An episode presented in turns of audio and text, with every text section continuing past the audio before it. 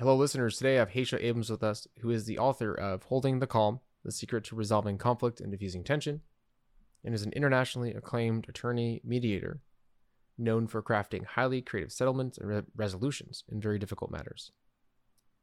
She has a unique talent to work with big egos and strong personalities with a keen ability to create synergy amongst the most diverse personality types, driving towards agreement. Now, in this episode, we touch on a variety of topics the key components of conflict. Do you want to be right or do you want to win? You know, honestly, just to hold the calm and to be able to come out on top for yourself in every situation. So, this is a great conversation on how to truly live for yourself. And I hope you learn at least one thing on how to live for yourself just a little bit more, because I know I did. Welcome to the Live for Yourself Revolution, where our mission is to highlight stories of entrepreneurs and intrapreneurs who are truly living for themselves. I'm your host, Dr. Benjamin Ritter, leadership and career coach focused on guiding you toward a career and life you can love. Thank you all for listening, and I hope you enjoy the show. Hesha, it's so great to have you on the show today. I mean, we've already, even pre show, we've already discussed the golden handcuffs. Where, where are you excited about your day? Knowing who you serve, right? So you can actually, uh, you don't have to play by the rules, but you have to know how to play with them, right? So, and it's like there's so many really great nuggets that we've already discussed, and I'm I'm really looking forward to having you on. So, thank you for joining us. My pleasure. Yeah, and a little teaser to the audience, right? So if you don't get you don't get everything of what you just heard, go go look her up because she has a ton of content out there, and especially grab her book, Holding the Calm. So we were actually just talking about your background and how you got to do what you are doing today. So can you go back into that and share with the audience what you started to share with me? I can. Uh, it's interesting because I know we're all trying to find our passion, and we talked about golden handcuffs, and that I know people that are very very wealthy and they're miserable, and it's just really uh, it's not a good idea to sell your soul for filthy lucre, for gold. How many purses can you buy? How many fancy cars can you buy? How many homes can you buy? I mean, there's some level of what misery is when you're doing the wrong thing.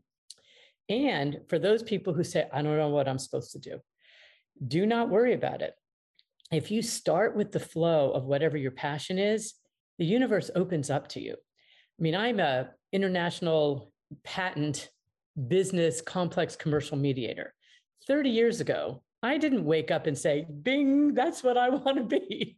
That's not the way it happened. I was just a normal lawyer doing business cases. And I went to a bar meeting. And I have a whole chapter in my book where I talk about this because people are always jazzed, like, how did you get into this little niche? And I met this woman who was really odd. And so she was interesting to me. And I, what do you do for a living? I'm a mediator. Ooh, what's that? Is that like an arbitrator? Is that like a judge? No, no, no, no. She works with people and brokers deals and you know listens to them and tries to f- solve problems. And I went, whoa, whoa, whoa, wait a minute, wait a minute, wait a minute. You listen to people for a living, solve problems, and get paid for it? that sounds amazing. And then I just thought it was amazing. And I went and got some training, started doing some cases. And then because I did what I liked, it eventually evolved through taking advantage of opportunities, getting lots of training. You know, life is about preparing yourself so when the opportunity comes, you can take advantage of it. And then that's literally what my whole trajectory has been. And that's why I wrote this book, because it's I've been in the laboratory of the trenches of human conflict. I mean, I deal with anger, revenge, self righteousness, arrogance, fear, scarcity, power struggles. And I get to solve problems for a living. And I wrote this book about okay, here's 20 quick, easy tips you can use right now. You don't need a degree. You don't need to take some course somewhere. You don't need some certification. You can get better right now and resolving tension and resolving conflict in your life. So that's and, and i never thought i'd be an author as a passion that wasn't something i wanted to just serve and help people and it led me down this whole author path thing which has been a lot of fun i'll tell you oh i like how you said did what you liked you started off with talking about you just find your passion but mm-hmm. you said you did what you liked. And I think what a lot of people get stuck on, especially the clients that I work with, is they don't know what their passion is. They don't want to say yes to something because it means that they said no to something else. Mm-hmm. But it sounds like you just got interested in something mm-hmm. and you explored it a little bit. Mm-hmm. And then it became something else exactly. along the way. Exactly. Yeah. It's being, I would say the number one thing is to be curious. If you're curious, then what you're curious about will have, like, you know, if you play tennis or you play golf or any sport, there's always a ping, you know, when the arrow leaves the bow, when the club hits the ball, you know when it pings.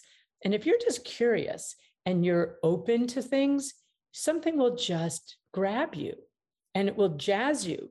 And then if you allow limitations to happen, like, well, I don't know how to do it, I'm not right for it, I, don't I can't make any money out of it, um, I'm not qualified, all those, if you argue for your limitations, then they're yours. So why have them? Just be open and to see what can happen, one foot in front of the other, keeping yourselves as prepared as you can so that when opportunities come, bada boom, bada bing, you can take advantage of them. And then who mm-hmm. knows? Literally 30 years ago, if you said I'd be doing what I'd be doing now, I was a liberal arts political science major in college. And I do complex science, business, and technology cases. Seriously, who, who would have you know, imagined that trajectory? But, you know, one step in front of the other.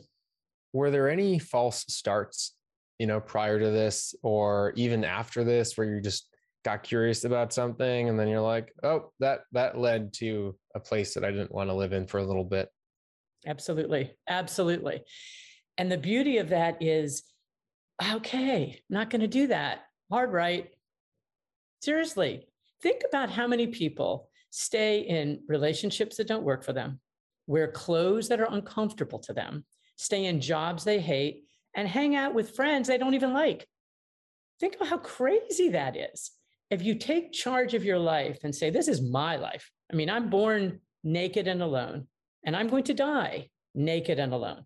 And what I do in between belongs to me. And if you claim that sense of power, my God, things can happen. It's remarkable. I see a lot of similarities between mediation and what you're sharing with me right now. So mm-hmm. can you, I guess, and how did these concepts arrive for you personally? Because not a lot, not a lot of people that I speak to are able to talk about life like this, or able to talk about, you know, doing what they love like this, or being able to say, look, if that didn't work out, you go do something else. Mm-hmm. So I'll tell you something I saw when I was right now, I'm 63 years old. I got grandkids, and the new life expectancy, if you keep yourself healthy, is well over 100. So I figure I'm middle age. I got a whole nother trajectory of a career ahead of me and what it is I'm going to do. And when I was young, I was probably in my very early 20s. I saw a Nike ad and it had on half the page, it had this old man sitting all depressed in a chair, slumped over, just looking grim and grumpy. And it said, When you're old and tired, you'll be filled with regret. And then the next page, it said, Or maybe not. And it showed a guy in great Nikes leaping over these rocks.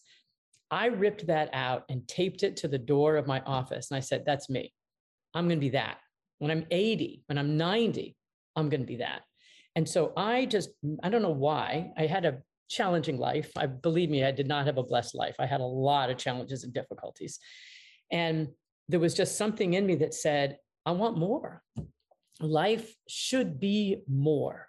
Why settle? Why be on the B team if you can be on the A team? You can be on the A team of your own life. So do it. Why? Why not? And it doesn't mean you're not going to get knocked on your butt. You are going to be. You get up, you dust yourself off and say, Oof, not going to do that again. I learned from that one. And I used to tell my kids that you can't control if doo doo falls on you, but you can damn sure control if it's going to fertilize something to grow. And that's how you yeah. deal with the, the ups and downs of life so that by the time you get older, you've earned every wrinkle, you've earned every gray hair, you got some wisdom behind it. And then you can look back and say, woof, what a ride. Now, you know, when you hit in your mid 40s and then in your 50s, all of a sudden it's okay. I have a lot more clarity now. it's hard to have clarity in your 30s. In your 30s, you're still experimenting. In your 40s, you're balancing and juggling and still kind of inventing a little. In your 50s, you're a little more settled. In your 60s, you really should be settled. And it's this trajectory where you think of your life in epochs as opposed to, oh my God, I'm a failure. Oh my God, I'm confused. Oh my God, I don't know what to do right now. I'm a living example. I've I've had a lot of knocks and problems, and I tell you, I've earned every wrinkle and every gray hair.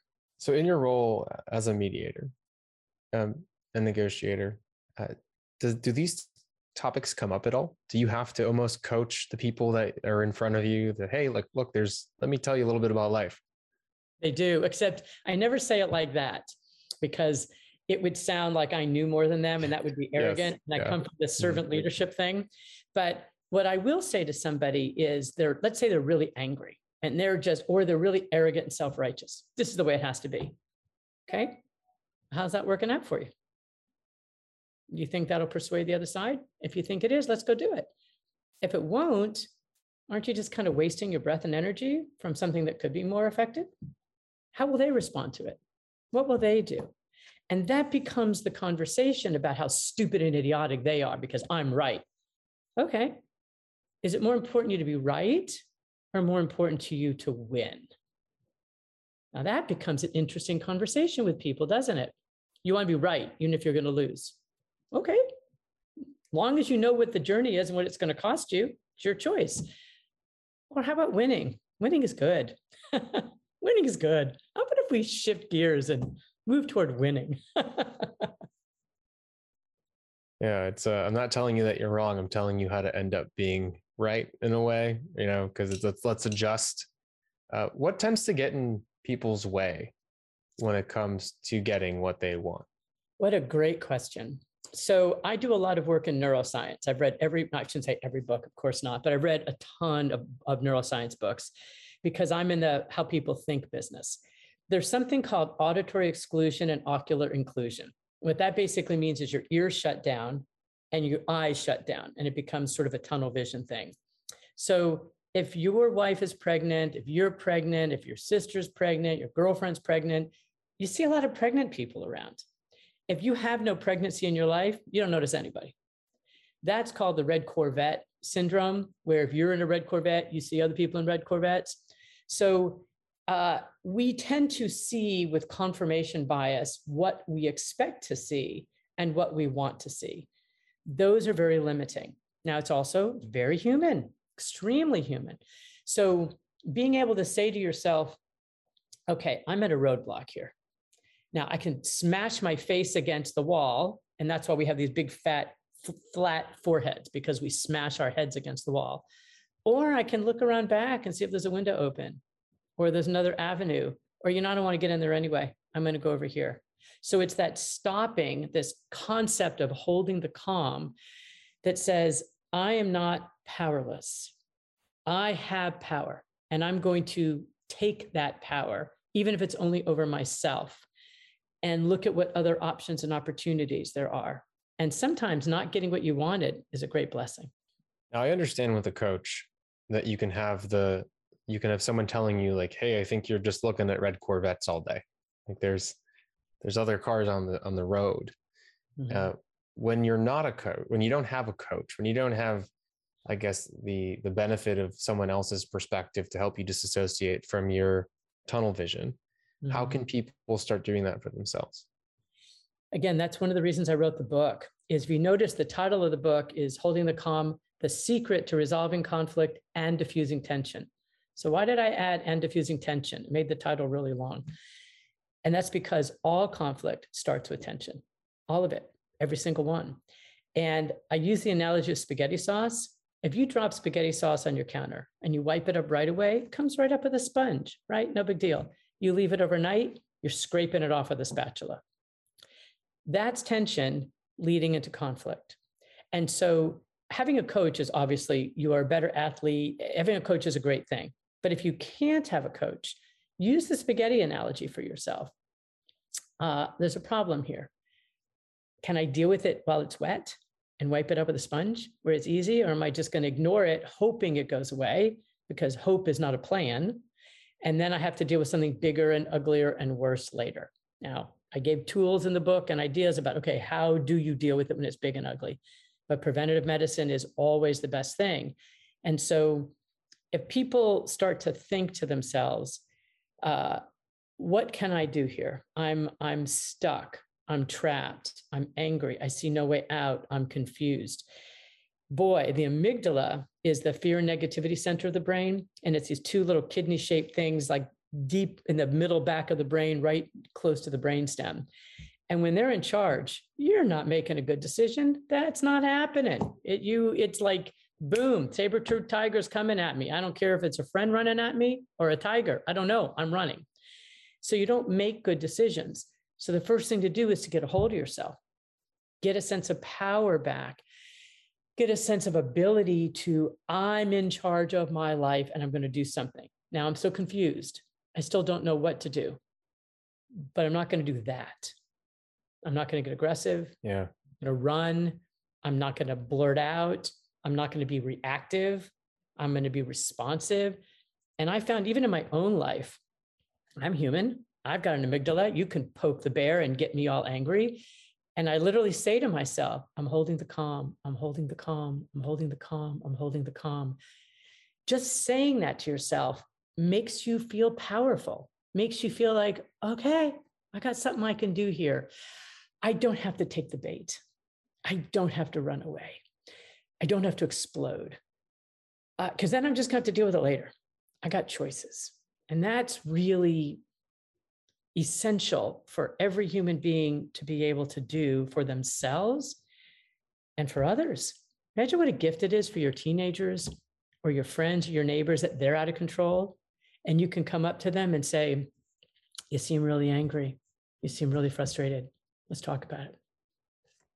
It's like you drain out half the anger and tension just with that. It's easy. And I have a technique in the book called VUCS, which obviously I named and did because it sounds like a curse word, which means everyone will remember it, right? So VUCS, validate, understand, clarify, summarize. It's a short little four part test. And it starts with naming the emotion. That's all you got to do for somebody is name the emotion. Drains 50% of the toxicity out of the room. Just amazing, amazingly magical how well it works. I was about to actually ask you what your favorite kind of hold the calm strategy is because it's and thank you for sharing.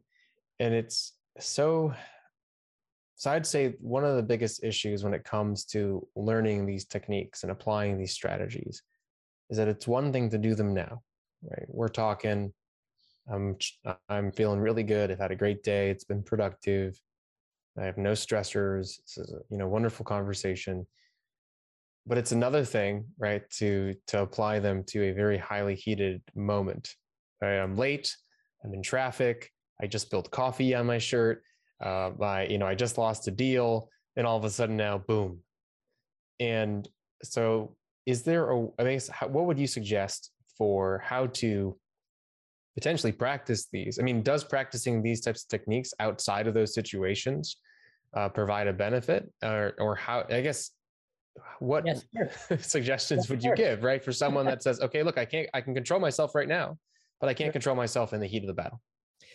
So there's a couple of techniques to do and then what you're what you're really identifying is amygdala. This is true for every single human being on the planet. The more you try to do it the better at you're going to get just like Michael Jordan didn't make his first team. He was terrible. And then he like let, sat outside for hours and hours and hours and dribbled the ball in the driveway over and over and over again because you create muscle memory when that happens. So the first step is to calm yourself down by saying, I'm holding the calm, I'm holding the calm, I'm holding the calm. Then when you do that, at least for what my little thing is, is there's some tools and you can pick some of those. But let me give you something interesting that uh, works with big, huge emotions. It works with kids and it works with teenagers too. I call it dinosauring it out. Let's say I am so angry or so upset. Eh, there's no talking to me. I am just that upset. Don't give me your psychobabble, techno babble garbage because I'm not feeling it. You know, okay, that's called a human reaction. I take my hands and you make your fingernails at the end and I dig them into my palms. I literally dig them into my palms hard. So you get a tactile sensation. And I say to myself, I'm dinosauring it out. I'm dinosauring it out. I'm dinosauring it out. And it makes you laugh. And then it takes 10 seconds, and all of a sudden, half of that toxicity is drained away.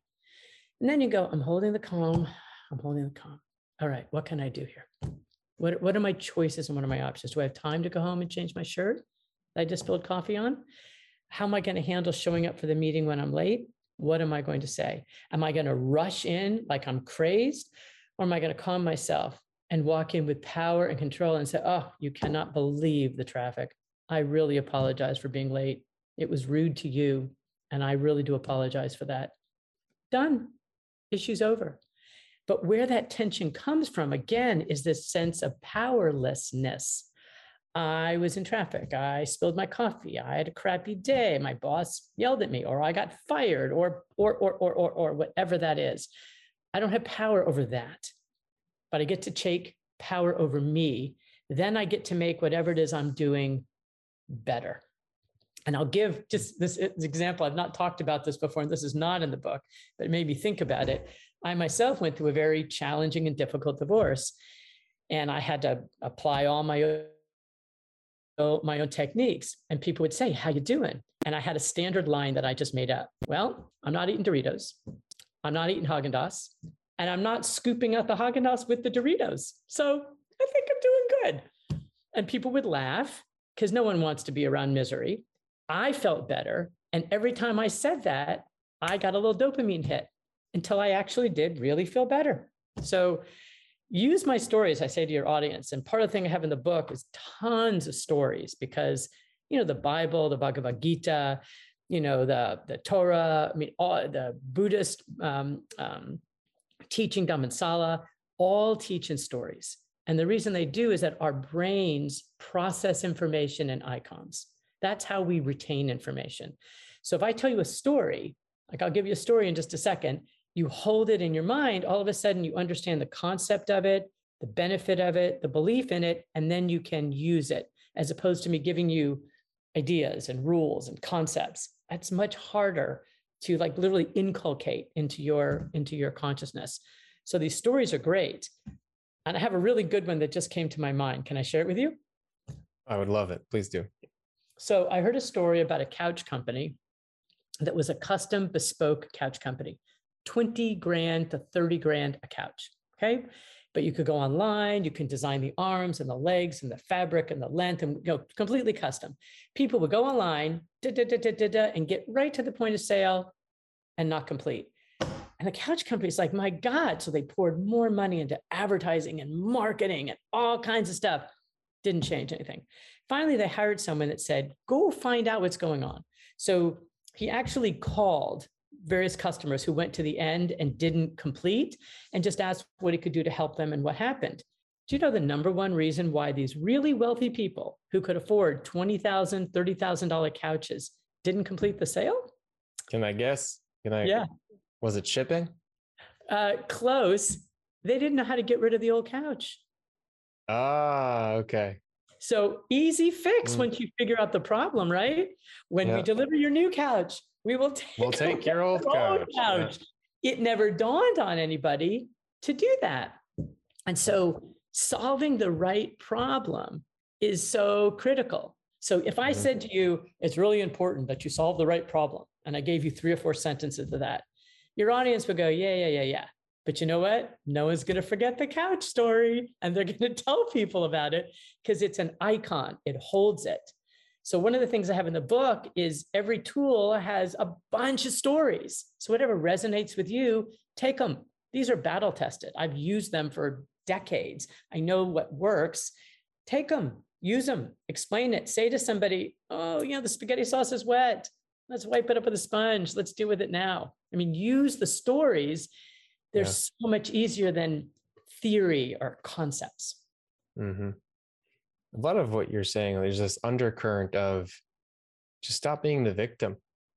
Like look forwards instead of backwards. You know, look outside of your current state to your to the to the to the desired future state. Yep. And there's yep. that where that power comes from. And see, that's easier said than done because when people oh, yeah. are feeling victimized, it's because junk has happened to them. So they have a good lawyery argument that goes, no, no, no, I am a victim. Look what happened to me, blah, blah, blah, blah, blah. And that's where I went, do you want to be right? Or do you want to win? You can be right. Yeah. let me know how that's working out for you. And I, I'm going to give you one more analogy that I say to people all the time you don't pee in your bathtub because you can't get it out. You got to train, drain the whole damn tub, right?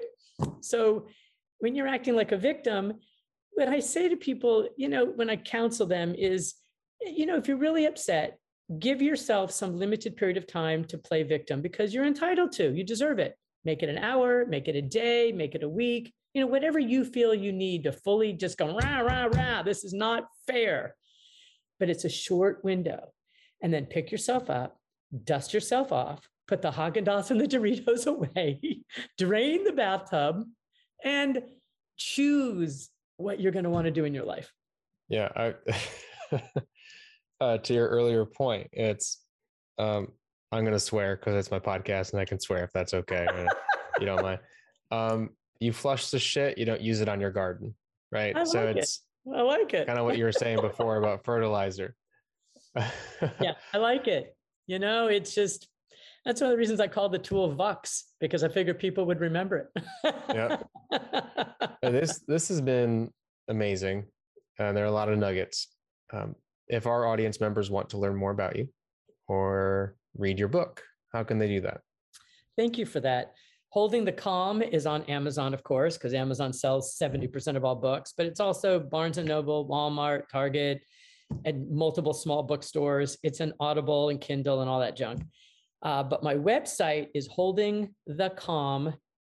Uh, so it's C A L M, holdingthecalm.com. And it's got some juicy tidbits on there. Um, but it also, I so many people are asking me for more that you can sign up for what I'm calling monthly tidbits and I might even do it more than once or twice a month. It just depends on my schedule and my time, where I'm going to send out short little videos just for free. Anybody who wants them on, you know, we're having to deal with gun control, Roe v. Wade, school shootings, and all kinds of tough stuff. And just having a little, mm, a little bleep of holding the calm on current situations or current difficulties. And that's, you know, what I'd like to be able to offer to people and i'm not selling i'm not doing training courses and i i have a full-time job i work you know so i'm just doing this as really my love letter to humanity because i know how to do stuff and i want to share so the book is simple little paperback i insisted my publisher make it inexpensive so it would be accessible for people and people could buy copies to give to friends and then start using that language within their social groups to maybe make things a little less acrimonious and more harmonious. Absolutely. I mean, I'm just sitting in second I'm just sitting in for a second. It's been a long day on my side. So my brain is moving a little bit slower, but also what you said is just so powerful. Uh, and it's been such a pleasure to have you on. Thank so you. thank you yeah. so much. I just absolutely love too how you have a full-time job. You know, you found the thing that you liked that now that you love. And something else came up where you're like, yeah, I kind of want to write a book and it just goes along with how we started our conversation which is you know there are multiple paths that are going to be a part of your career you can choose to take some you can choose not to take some you can choose to take some and say this wasn't right for me but it does just because you say yes to something doesn't mean that you're, saying no to other things mm-hmm. and you're a testament to that so thank you for being a role model of that as well amongst other things it's my pleasure and i remind people wrinkles gray hair and bruises come with it you know think about birth birth is a messy, painful, challenging thing. But if you're going to want to do something good, you got to leap over those rocks, baby. Got to do it. Because then I will tell you this too. I I've done a lot of hospice work. I've helped people die, which I think has helped give me some of the depth of my ability to handle intense emotions. Nobody on their deathbed complained about what they did. Everybody complained about what they didn't do. That's that's was very poignant to me. And I had a hospice nurse tell me people died just as they lived. And we're all going to die, every one of us. No one gets out of this life alive. So you may as well grab it by the horns and make the best of it and enjoy it. And whatever time you've got, you know, work it, baby, work it. yeah. Life's life's too short to to live it in in complete pain and anger and frustrations and stress So, uh, Indeed. powerful Indeed. way to to leave. So thank you so much again. My pleasure. For is what you thanking you as well. it's my pleasure, everybody. Thank you for listening and thank you for doing what you do. This is very, you are a beacon in the darkness. So we need you. Thank you. You've been part of the Live for Yourself revolution. If you've enjoyed today's episode, make sure to share with a friend and spread the good word. Until next time, keep on living for yourself.